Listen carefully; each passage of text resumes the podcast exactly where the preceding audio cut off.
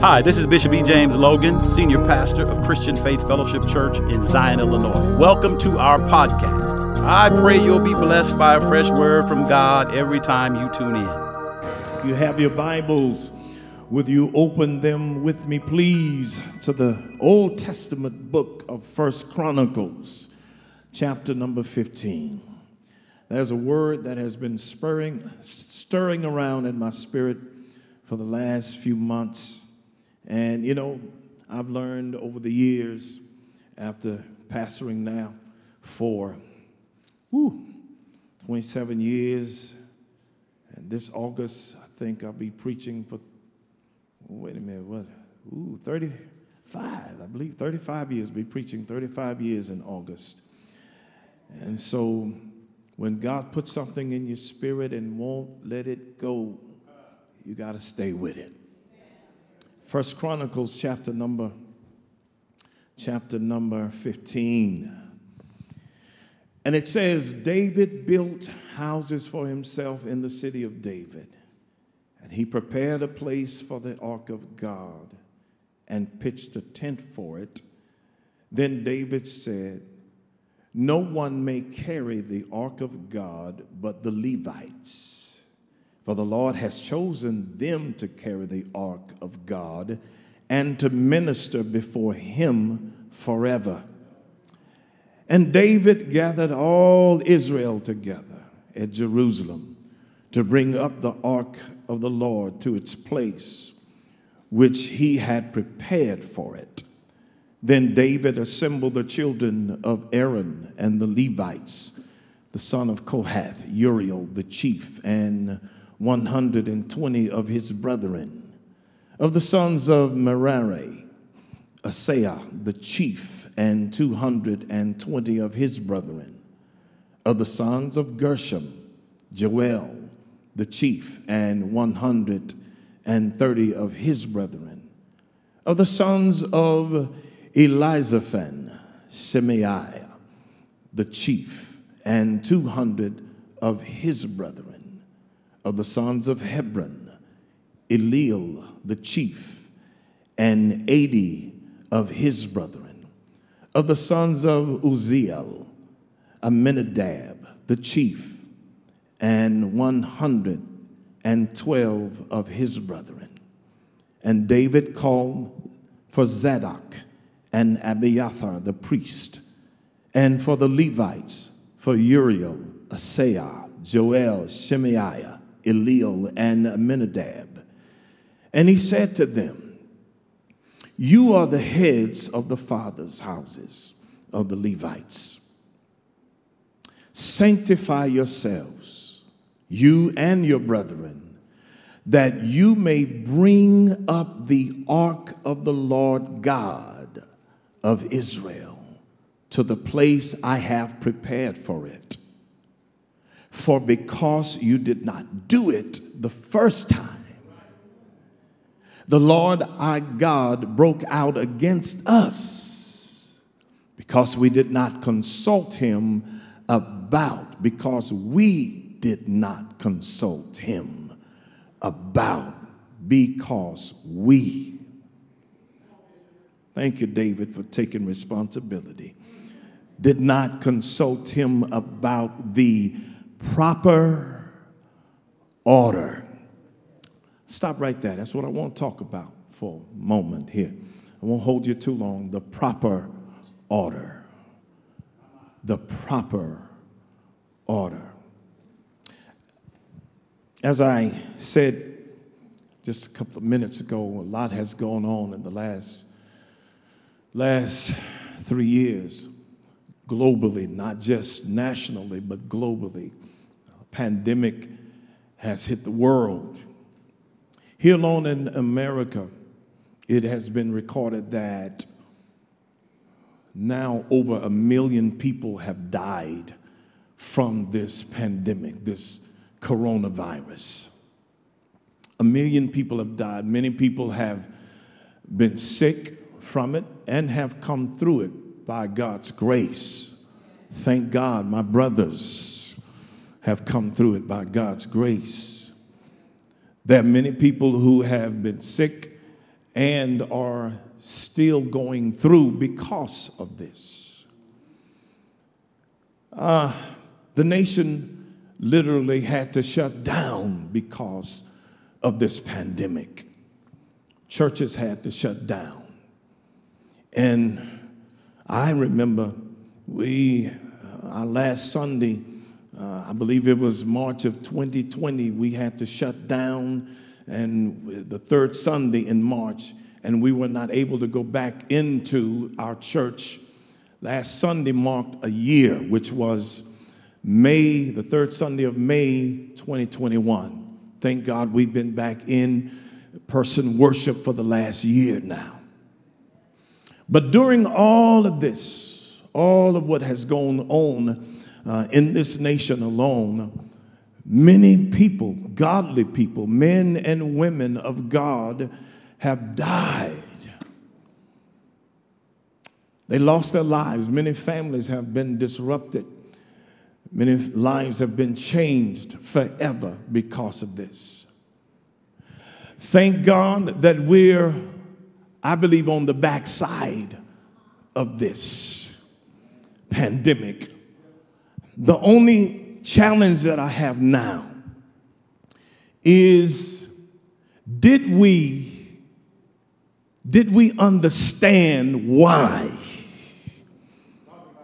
this nation and the world went through a pandemic? Because when I read the Bible, when I read scripture, and like I said, I've been preaching for it'll be 35 years in August, and I've read the Bible a lot of times, and I've never read where the devil had the power to pour out a plague on anybody. The only person that I've ever read in scripture who has sent plagues upon a people and even his own people is God. So we can argue whichever way we want to argue about it. We can say whatever we want to say. We can say this is not God's character. God would never do anything like this to his people. But when I read the scripture, He's the only person who has ever poured out a plague because he's the only one. He's sovereign. Now, let me give us real quickly three, three things about the nature of God. Three real quick things about his nature. Uh, number one, God is eternal.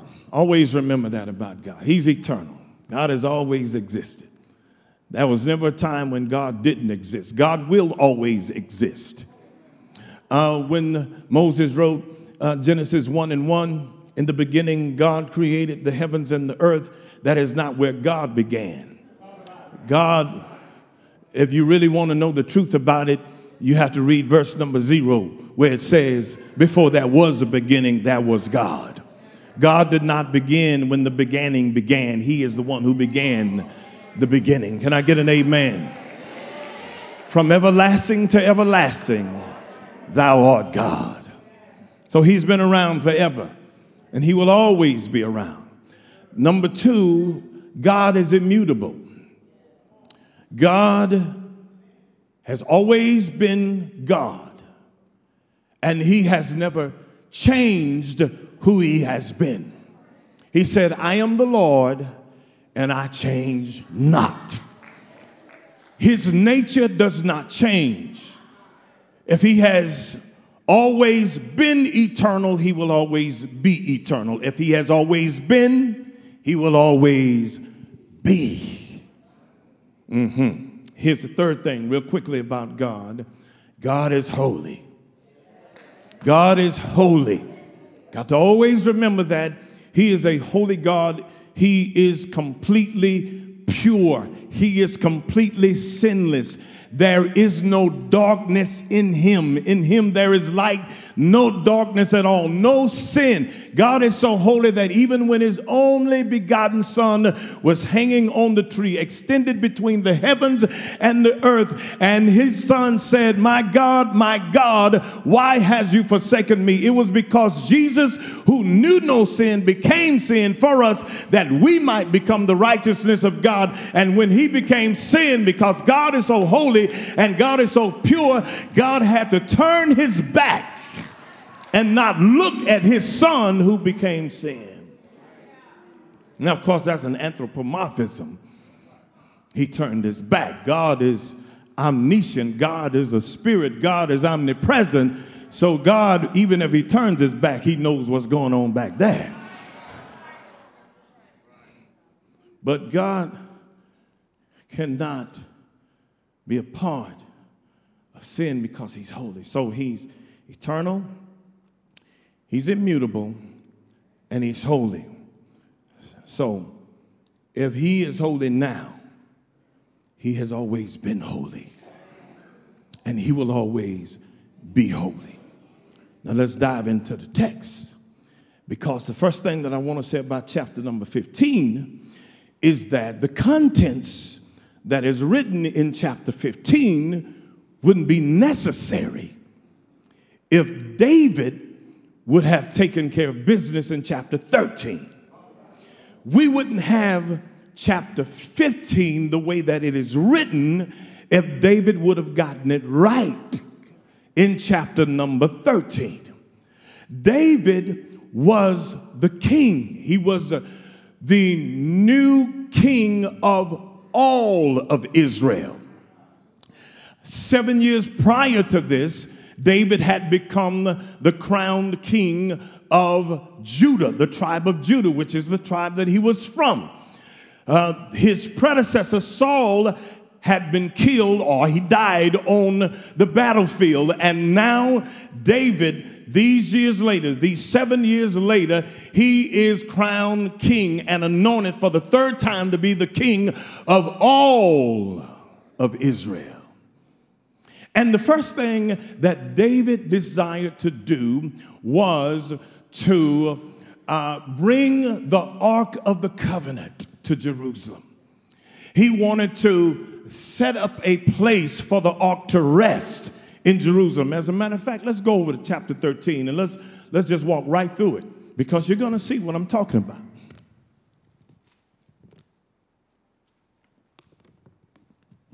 Starting at verse number one. Verse number one, look at what it says. It says, Then David consulted the captains of thousands and hundreds with every leader. And David said to all the assembly of Israel, If it seems good to you, and if it is of the Lord our God, let us send out to our brethren everywhere who are left in all the land of Israel and with them to the priests and the Levites who are in their cities and their common lands, that they may gather together with us. And let us bring the ark of our God back to us. For we have not inquired at it since the days of Saul. So here's the first thing that David wants to do he wants to bring the ark of the covenant uh-huh, to Jerusalem so that they, David and the people could reinstitute worship in Israel because under the reign of Saul, worship was not important. Worshiping God was not a priority. The only thing that Saul was concerned about was how Saul looked before the people. But he was not a worshiper like David was. Saul was not a man after God's own heart like David was. As a matter of fact, David was a writer and composer of music and songs. And David was a musician and he loved God passionately. And he wanted to bring worship to the people of God the way that it was supposed to be designed. Can I get an amen today? He was a worshiper. And not only was he a worshiper, but David was also a warrior. He had a warrior's heart. It was a young man, David, who went out on the battlefield and stood up against the giant Goliath, who was mocking the people of God, including King Saul and the army of God. And David, a young boy, took a slingshot and five smooth stones and he killed Goliath slung that stone, hit him in the head, knocked him down, took out his sword, chopped his head off. Can I get an amen? He was a warrior, wasn't scared of nobody. Glory to God. I love David. Love David. And he was a shepherd. He was a young shepherd boy. When we first start reading about him uh, in uh, Samuel, we, we read about him tending to his father's sheep and he cared for the sheep. This is where David learned to care for God's people. And how many of you all know that wherever God places you, eh, particularly when you first start out working for God, oftentimes it prepares you for where God is taking you. Can I get an amen? So, David was a shepherd, he was a warrior, and he was a worshiper. And I could say a lot more about David, but I just want to get to this piece right here because David wanted to bring the Ark of the Covenant. Now, the Ark of the Covenant, as you all know, is the most important piece in the tabernacle at that time. Uh huh. And of course, you all have a replica of the ark back there, which is beautiful. I love to see it every time we come. But the Ark of the Covenant, it was simply an oblong box that was two and a half cubits long, one and a half cubits wide, and one and a half cubits in depth and width. And so it was overlaid. It was made of shittim wood and overlaid with pure gold. On the inside of the ark, that was the bowl of manna. Can I get an amen? Uh huh. And not only that, but that were the law, the tablets, the law. And that was also the budding rod of Aaron. So you have the bowl of manna, bread that fell from heaven, which symbolizes Jesus. Jesus said, I'm the bread that fell from heaven. Can I get an amen? Uh huh. You had the law, the word of God. Jesus is the word. In the beginning was the word, and the word was with God, and the word was God. All things were made by him, and without him was not anything made that was made. And the word became flesh. He is the word. Can I get an amen? And he was the, and then there was the budding rod of Aaron. That there's no way a piece of wood that has been separated from the trunk of a tree could still bud. Uh-huh. This represented the resurrection. Can I get an amen? Jesus said, I am the resurrection and I am the life. Can I get an amen today? Uh-huh. So you have uh, the bowl of manna, you have the law, you have the rod of Aaron, which also represent Jesus, all three of them. But then atop of the ark, you had what was called the mercy seat.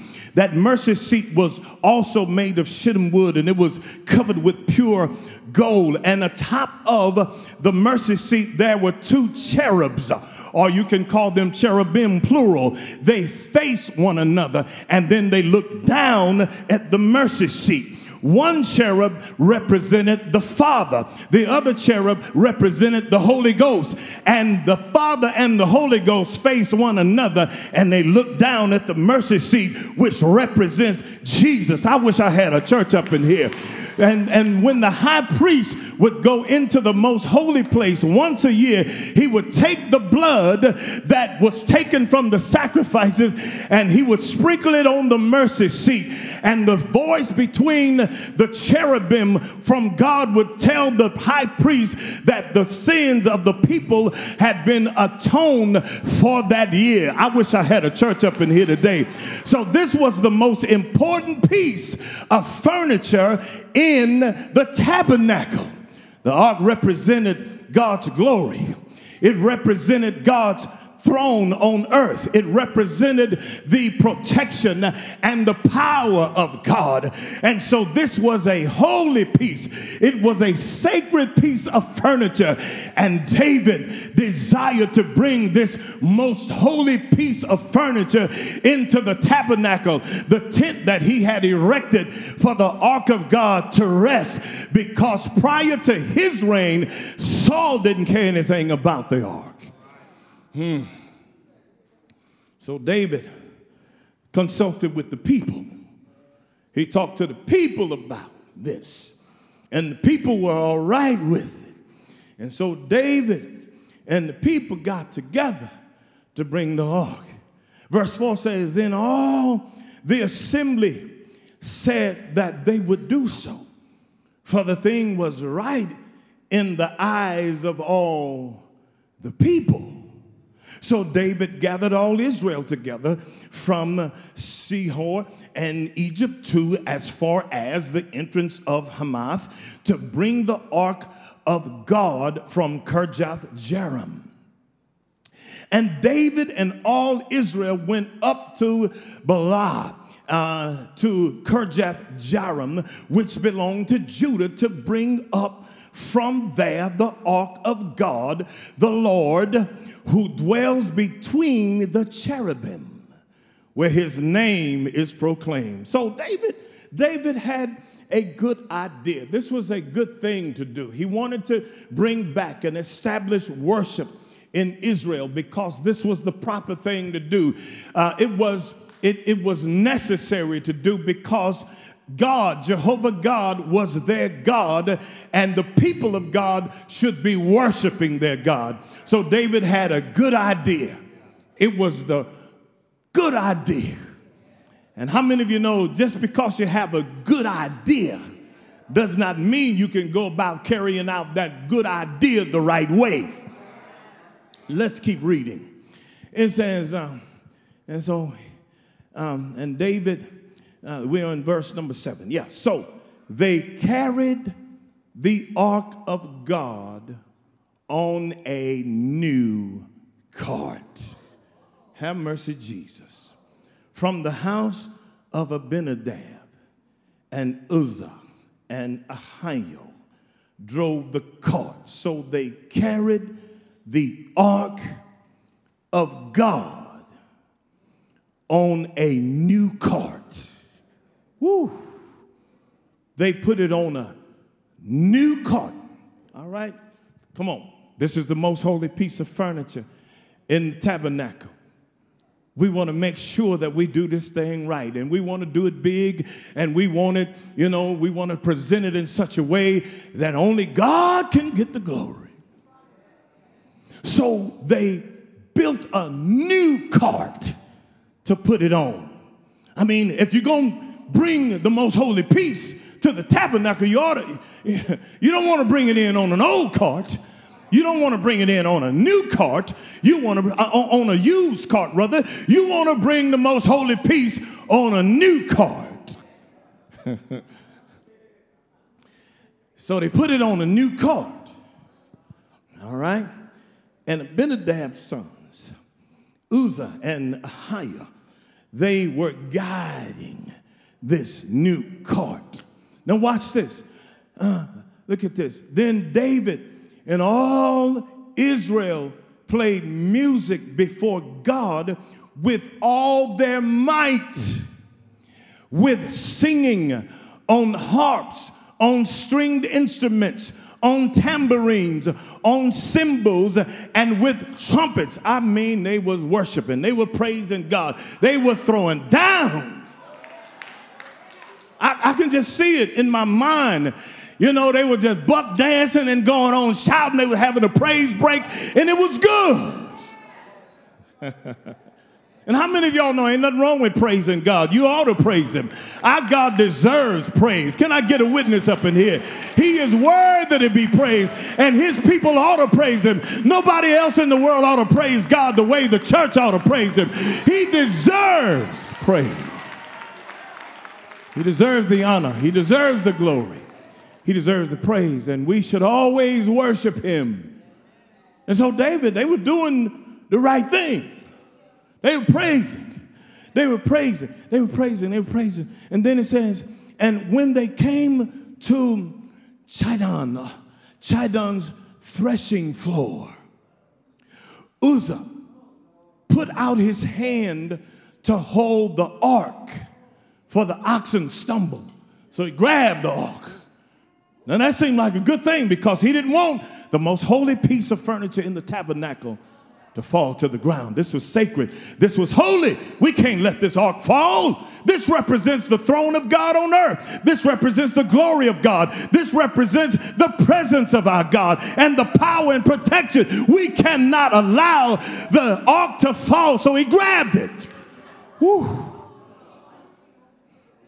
And I'm sure everybody that saw him grab it probably thought that's a good thing, except for the ones who were supposed to know better. Now, watch this. He, so he grabbed it. He grabbed it. Now, watch this. And then it says, Then the anger of the Lord was aroused against Uzzah, and he struck him because he put his hand to the ark, and he died there before God.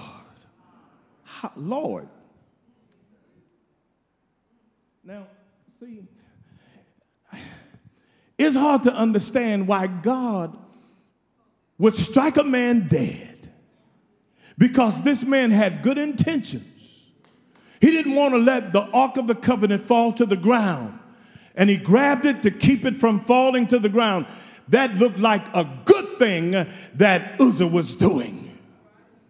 But this good thing that Uzzah did angered God. And the Bible says God struck him and he fell to the ground and he died.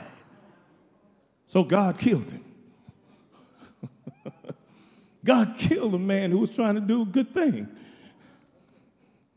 You know, church, it's one thing. It's one thing to do a good thing, but it's a whole nother thing to do the right thing. Are you hearing what I'm saying? We can do a whole lot of good, but if we don't do right, God does not bless and honor just the good. What He blesses and what He honors is when we do what's right.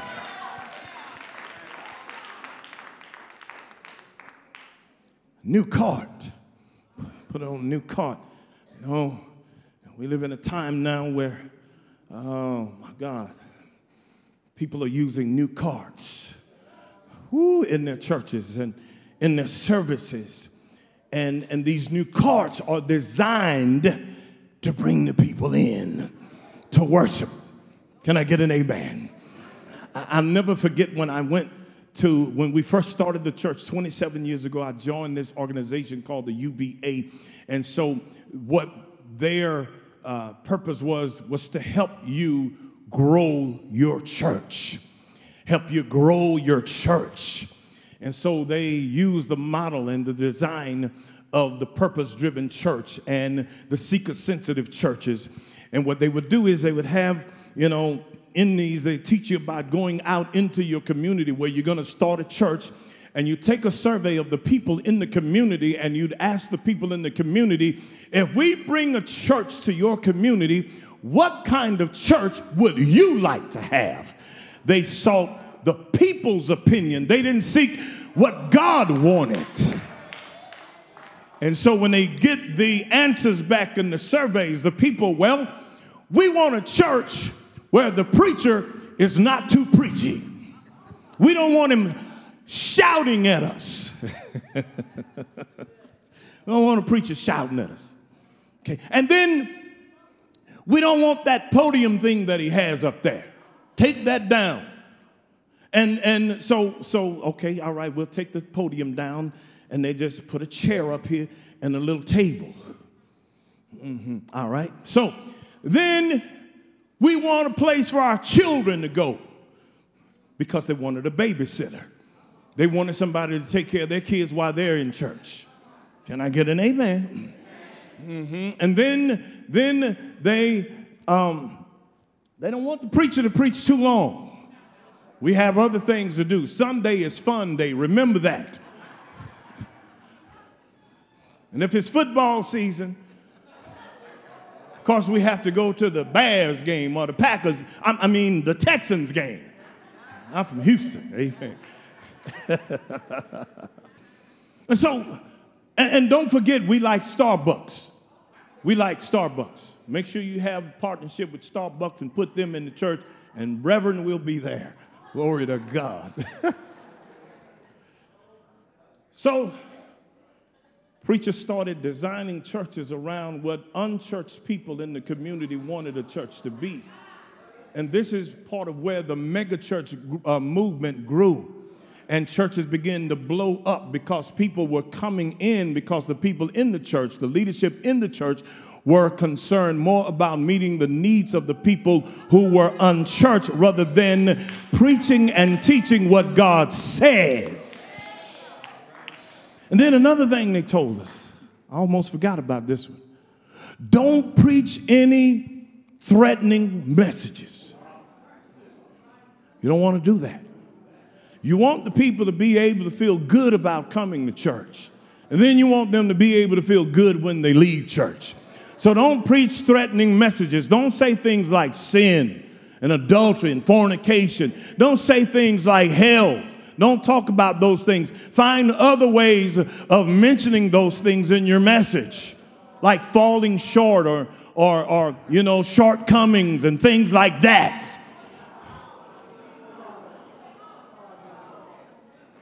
And so, you know, you know, young preacher, I tried it I tried it. You know, people start coming. They was happy every Sunday. Oh, boy, you such a great, oh, you preach the word. We, we love how you bring it and you make us feel so good. But then on the inside, on the inside of me, God, the Holy Ghost, was convicting me because I was watering down His Word and you have a house full of people who live in any kind of way they want to live. I wish I had a witness up in here.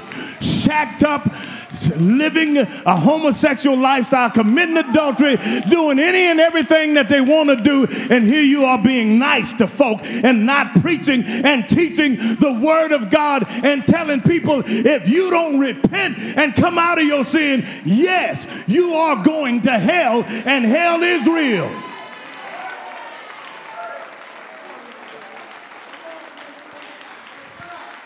I tell folk the truth. And of course, of course, of course, when you start when you start telling folk the truth, the crowd kind of thins out.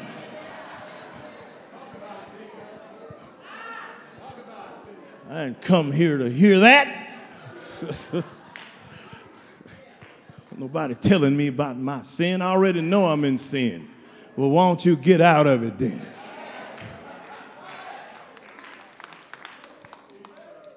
So, you know, you got all this stuff to attract people to come to church. Throwback Jersey Sunday. So the pastor and, and the folk in the church put on their throwback jerseys. Listen, y'all, this is crazy. Down in Houston, my wife went to a funeral of her classmate, and her classmate was a Green Bay Packers fan. And so everybody came to the funeral with Green Bay Packer jerseys on and some of them had pajama bottoms on.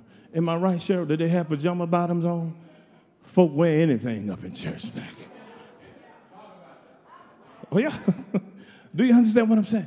Uh, well, you know, and, and then when you say stuff like that, folks say, well, the Bible says, come as you are. No, it doesn't. It don't say that. That ain't nowhere in the Bible. The Bible says, come unto me, all you who labor and are heavy laden, and I will give you rest. Take my yoke upon you and learn from me my yoke is easy, my burden is light. Don't say nothing about come as you are. Folks start coming as they are. They come in flip flops and shorts and tank tops. All y'all hearing? I remember we we tried to do a casual Sunday because it gets hot in Houston. Y'all know, y'all been there. It gets hot, so we tried to do a casual Sunday. Folk coming up in there, you know, like they're going to the beach somewhere. We did that for about three, four months, and then I'm like, no, that's it. We ain't doing this no more. We're not doing this anymore. Why? Because the God that we serve is a holy God. He has always been holy, and He will always be holy. And when we come to worship a holy God in a sanctuary, the word sanctuary, we get the word sanctified from that. And sanctified means to set apart, to make holy, to make clean. We come into a holy place to worship a holy God, and we should come in here holy. I wish I had a witness in here.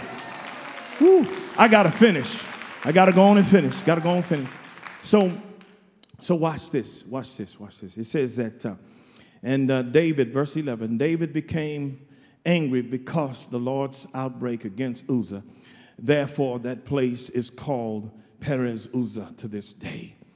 David was afraid of God that day, saying, How can I bring the ark of God to me? So David would not move the ark with him into the city of David, but took it uh, aside into the house of Obed Edom, the Gittite. The ark of God remained with the family of Obed Edom in his house three months. Now, watch this, church. And the Lord blessed the house of Obed Edom with all that he had. Now, watch the principle in that. The Ark of the Covenant rested in the house of Obed Edom. Mm-hmm. The Ark represents the throne of God in the earth. The Ark of God represents the presence of God in the earth. The ark represents the power and the protection of God on the earth. And now the ark of God is in the home of Obed Edom. And everything and everybody in Obed's Edom house was being blessed. The principle is this whenever the throne of God is in your house, God's blessings will be in your house. The problem is we want the throne of God to be down at the church and we do whatever we want to do at our house. And when our house gets all jacked up, we wonder why is it that everything is going on? All hell has broken out in our house. The question is, is his throne in your house? Is his very presence in your house. And yes, I know now that there is no more tabernacle like they had, there is no more temple like they had, because you are the temple of God and his spirit lives in you. So when you go to your house, you got to remember that the Holy Ghost lives in you and you can't live like you want to live. Whew, I got to. I got to close. Chapter 15. Chapter 15. Now, watch this. I'm closing. The Lord said through, through Moses, He says that when your people come into the land that I am giving them as an inheritance, He gave a prescribed way of how things were to be done. He says that uh, every king, every king, now I skipped over a couple of things, so I need to get to this point so I can close, is to be given a copy of the law. Every king. When you set a king over your people, because y'all want to be like everybody else. Make sure that your king gets a copy. Make sure that he writes. He writes it because when you write it, it gets in you. It gets in your spirit. It gets in your mind when you write it down. David, you were the king of Judah for seven years. Now you are the anointed king of all Israel. Did you get a copy of the law? You were supposed to. Did you write it down? You're the leader, David. You, you're the leader. Now, you have the priestly tribe of Levi and the Levites and all of them who are supposed to know these things as well. How is it that you could just ignore what I have already written in my word on how this is supposed to be done. You were so happy. You was you were shouting. You were dancing in church. Y'all had such a good time. Oh my God, we churched today. Did we church? Well, we churched. We church got it all on, you know. If they would have had Facebook and and and um, and, and uh, all them other social medias, they would have had David and them churching. They'd had him on that church. Praise break. Sometimes I think that our people think that that's all church is, is a praise break. They don't put nothing of substance on but they put the shouting and the dancing on and the, and the music and the drums and all that kind of stuff. The piano the keyboard the organ and they tu- and then they put the preacher on there hooping and tuning up and squalling and the folks shouting. You know in our city that was this one preacher. I was telling bishop about this the other day. This guy was at this church preaching and uh, man he was preaching. I mean he was he was wearing the folk out. And then all of a sudden it was a side door over there, just like that window is. And he ran outside of the door with the microphone. And he was preaching on the outside. And the folk were still shouting and going on in there. And I'm like, now what was that? what in the world was that? Is he gonna ever come back in? then after a while, you heard him knocking on the door. Y'all, Y'all need to let me back in. what was that? How did that help God's people in any way?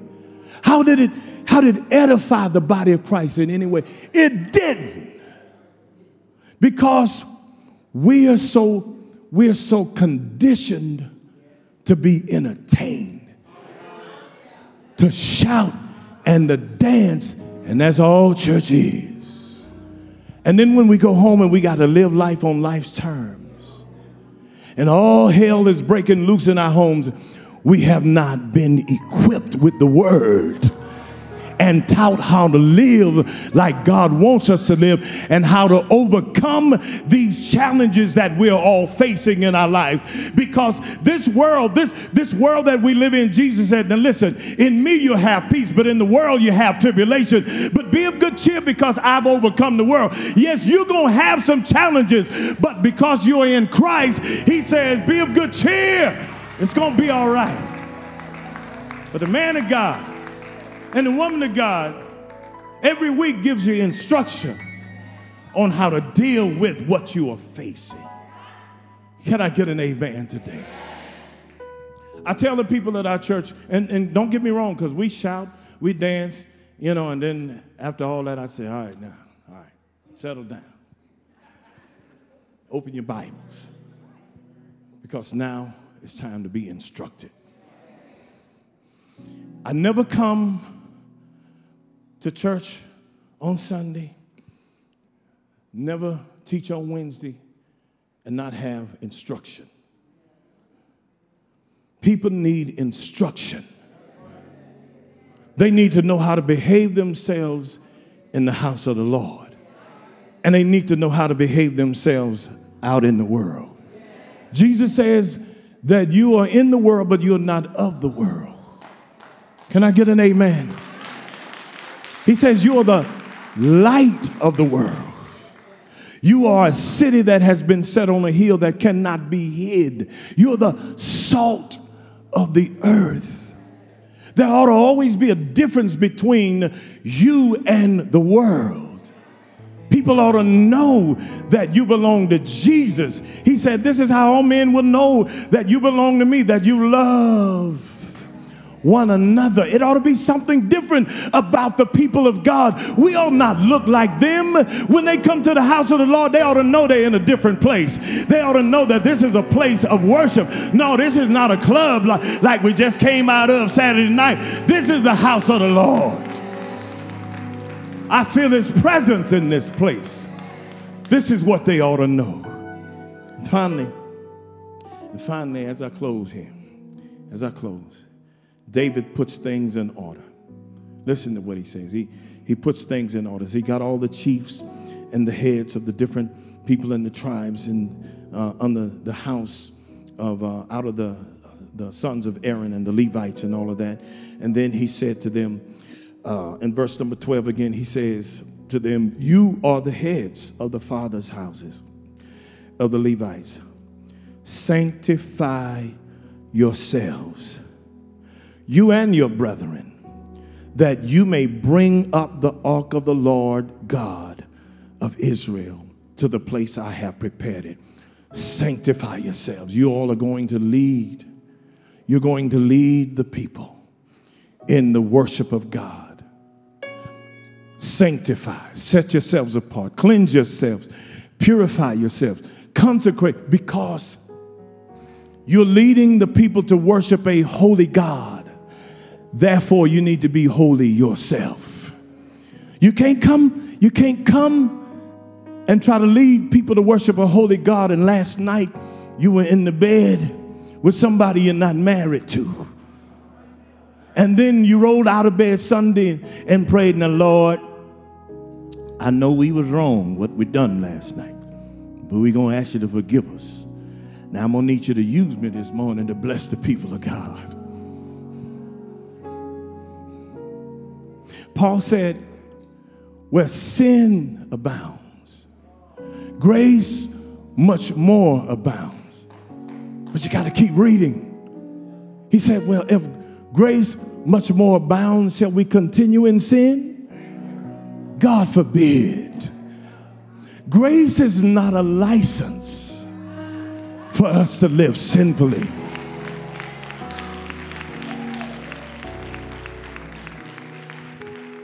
And then in verse 13, and I'm done, I'm done. He says, he says, uh, in verse number 13, he says, For because you did not do it the first time, the Lord our God broke out against us because we did not consult him about. We did not consult him who did you consult? You consulted the people, David, about how to worship God. If you want to know how to worship God, David, you consult God. How do I get a hold of that? You had the copy of the law. You go into the law and find out how God desires to be worshiped, and you worship Him His way. You put it in your memory. That way you'll always know this is the way God wants to be honored because he's holy. We can't bring we can't bring new carts into the church because we cannot mix the secular with the sacred. We cannot mix what is unholy with that which is holy.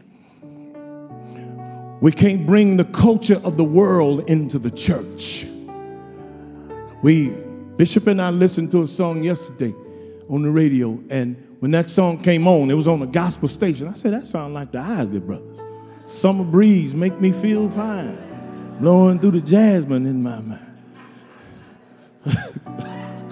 That's what it sounded. And then there was a gospel song. And then I heard a song some time ago uh, y'all remember, uh, you, what is it, Sesame Street?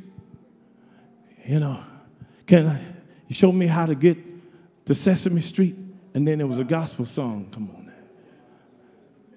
And y'all remember, um, what is that? Uh, John Ritter used to play in that show. Uh, Three's Company. Y'all remember the song that came on? And so, you know, See, when I said to you earlier, and I'm done when I, I said to you earlier, after all that we've gone through for these last two and a half years or so, three years, after all that we've gone through, did we learn anything from it? Because on the other side of the pandemic, it was so much that was going on in church that we as gatekeepers, we as the watchmen on the wall, allowed to come in because we thought that it would bring the people in And we thought it was a good thing. It's a good thing to get the people in, but we got to get them in the right way. Jesus said, If I and if I be lifted up, I will draw all men unto me. And so we we let so much go on in church. So much go on in church, and then God shut it down. We ignored the holy. We ignored that which was sanctified. We ignored it. And many of our saints died. My prayer is that we would do as David did. He opened a copy of the law and he looked at where we went wrong. He took ownership. We, we didn't do it the right way. We have to do it God's way. And if we do it God's way, God will honor us and God will bless us because there is a way that seems right unto man, but the end thereof is the ways of death. So when we worship Him, when we honor Him, do it the proper the prescribed way because that's the only way that he will honor. Let's stand to our feet. Let's stand to our feet. Let's stand to our feet.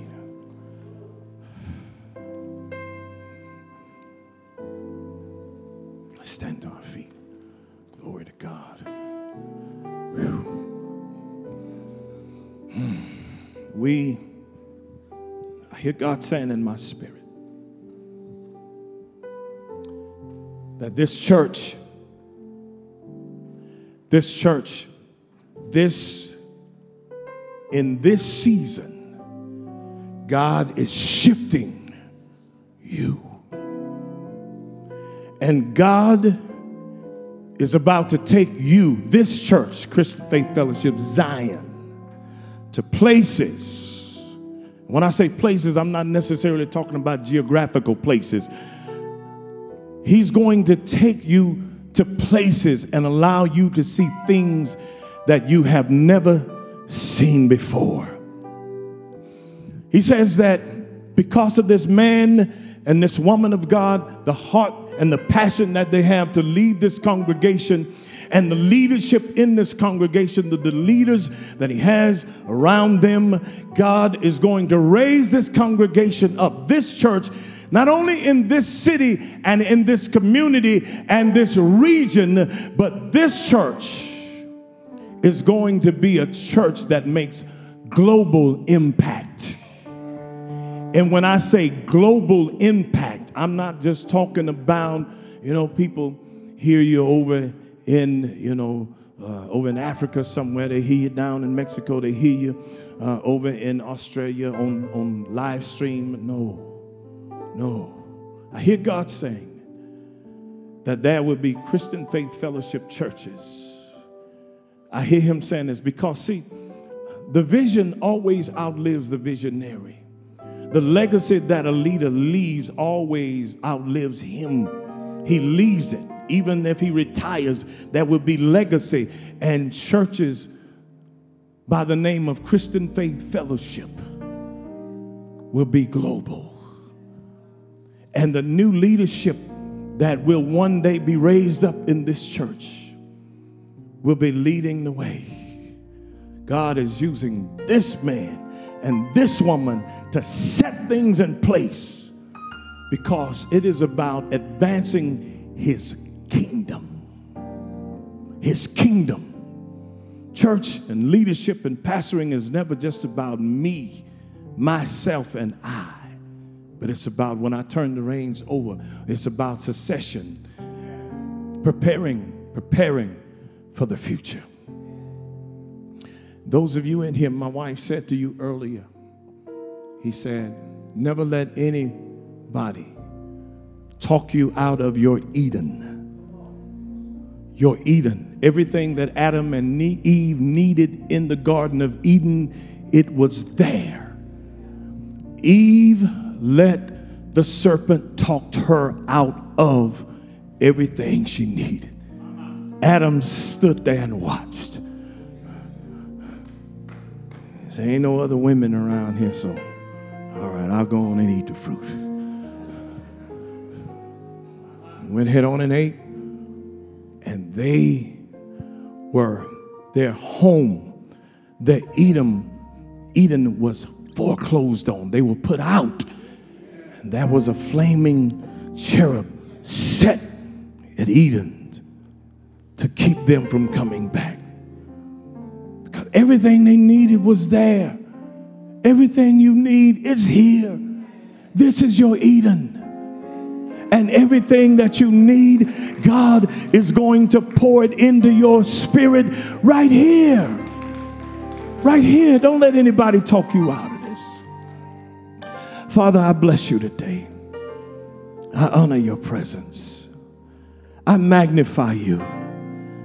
I glorify you. There is no God beside you. There is no God above you.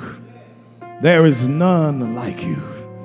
We worship you today, oh God, and we thank you for what you have done these 29 years, 25 years of using Bishop James and Pastor Deborah Logan to lead this congregation.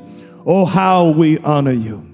And now, Father God, I pray that as the church continues to go forward and advance your kingdom globally, I pray in the name of Jesus that you would send more and more and more and more and more and more people who want you, who want to be in the presence and under the leadership of holy and godly leaders Send more and more and more. I pray, Father God, that you would send so many dear Heavenly Father, that they will need to hire more and more people to help them to be able to manage all that you are sending in this congregation.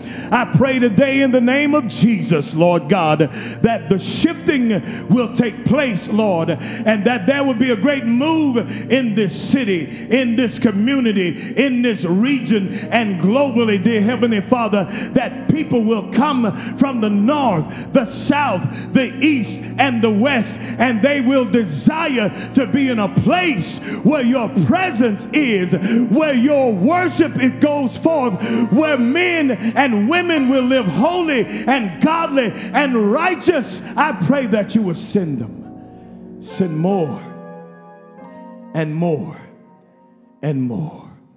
We bless you today, Father, and we honor you today.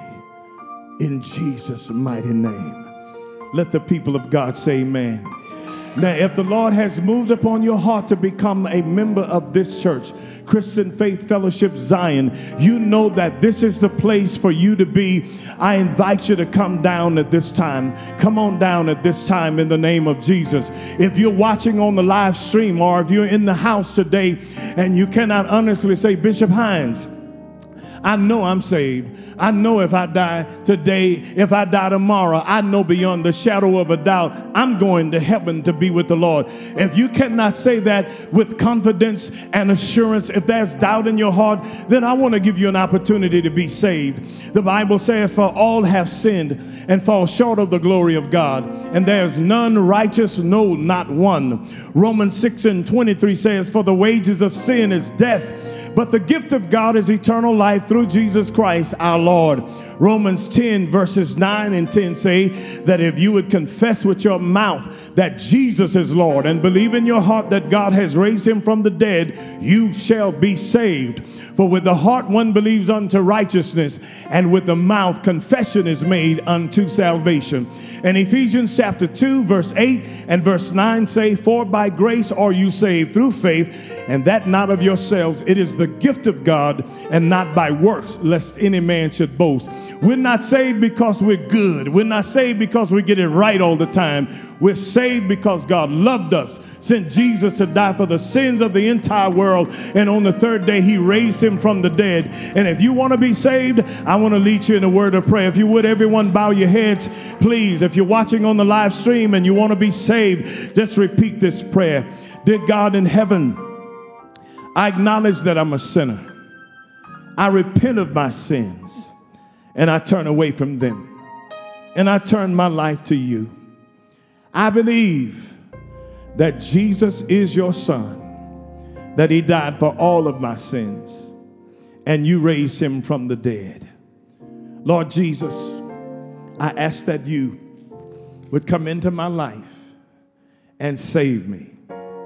Guide me, lead me, and teach me to live this saved life. Right now, I receive you by faith as my Savior and my Lord. And I thank you, Jesus, for saving me. I give my life to you. Now fill me with the Holy Ghost. Fill me to overflowing measures. Give me the ability to speak in other tongues and the power to bear witness of you. By faith, I receive the Holy Ghost. By faith, I'm filled with the Holy Ghost. By faith, I have the tongues and I have the power. Thank you for filling me today. In Jesus' name, amen, amen. If you said that prayer and you meant it with all of your heart, I want you to know God saved you from your sins today by faith. The next thing you should do is if you're not already a member of a good Bible teaching church, I encourage you find a good Bible teaching church and unite with that church. Become a disciple of the Lord Jesus Christ and then out of your obedience to him be baptized. You should come and join this church. Christian Faith Fellowship Zion under the leadership of these great pastors. This is a great Bible teaching church, and your life will be blessed tremendously. Amen. Glory to God. Can we get a Lord a hand clap? Amen. Amen. Well, thank you for joining us. I also want to thank you in advance for clicking on the link to support our ministry. Your giving is what moves ministry forward, and ministry must move forward. You can also visit us online at cffczion.org for more information. If you were blessed by this word, please subscribe and share this podcast with your friends and family. God bless you.